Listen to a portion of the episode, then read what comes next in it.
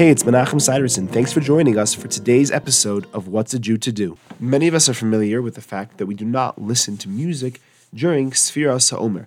It's an interesting prohibition because it's not mentioned in the Shulchan Aruch in the Code of Jewish Law, and even the Eliyahu Rabbah, who's one of the main sources as to the prohibitions of dancing and things like that during Sfiras HaOmer, doesn't mention there's an issue with music.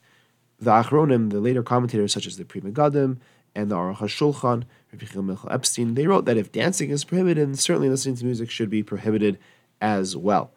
And according to most poskim, most authorities, recorded music is included in this prohibition. It's not just live music. The question that many people have is what about a cappella, which is just recordings of vocals?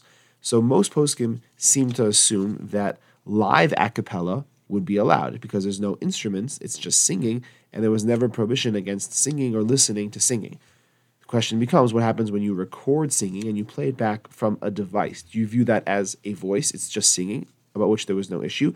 Or is that now an instrument? The instrument being the CD, the MP3, the smartphone, whatever is playing it back. There were those who were strict and did not allow it, such as Shlomo Zalman Auerbach and the Tzitz Eliezer.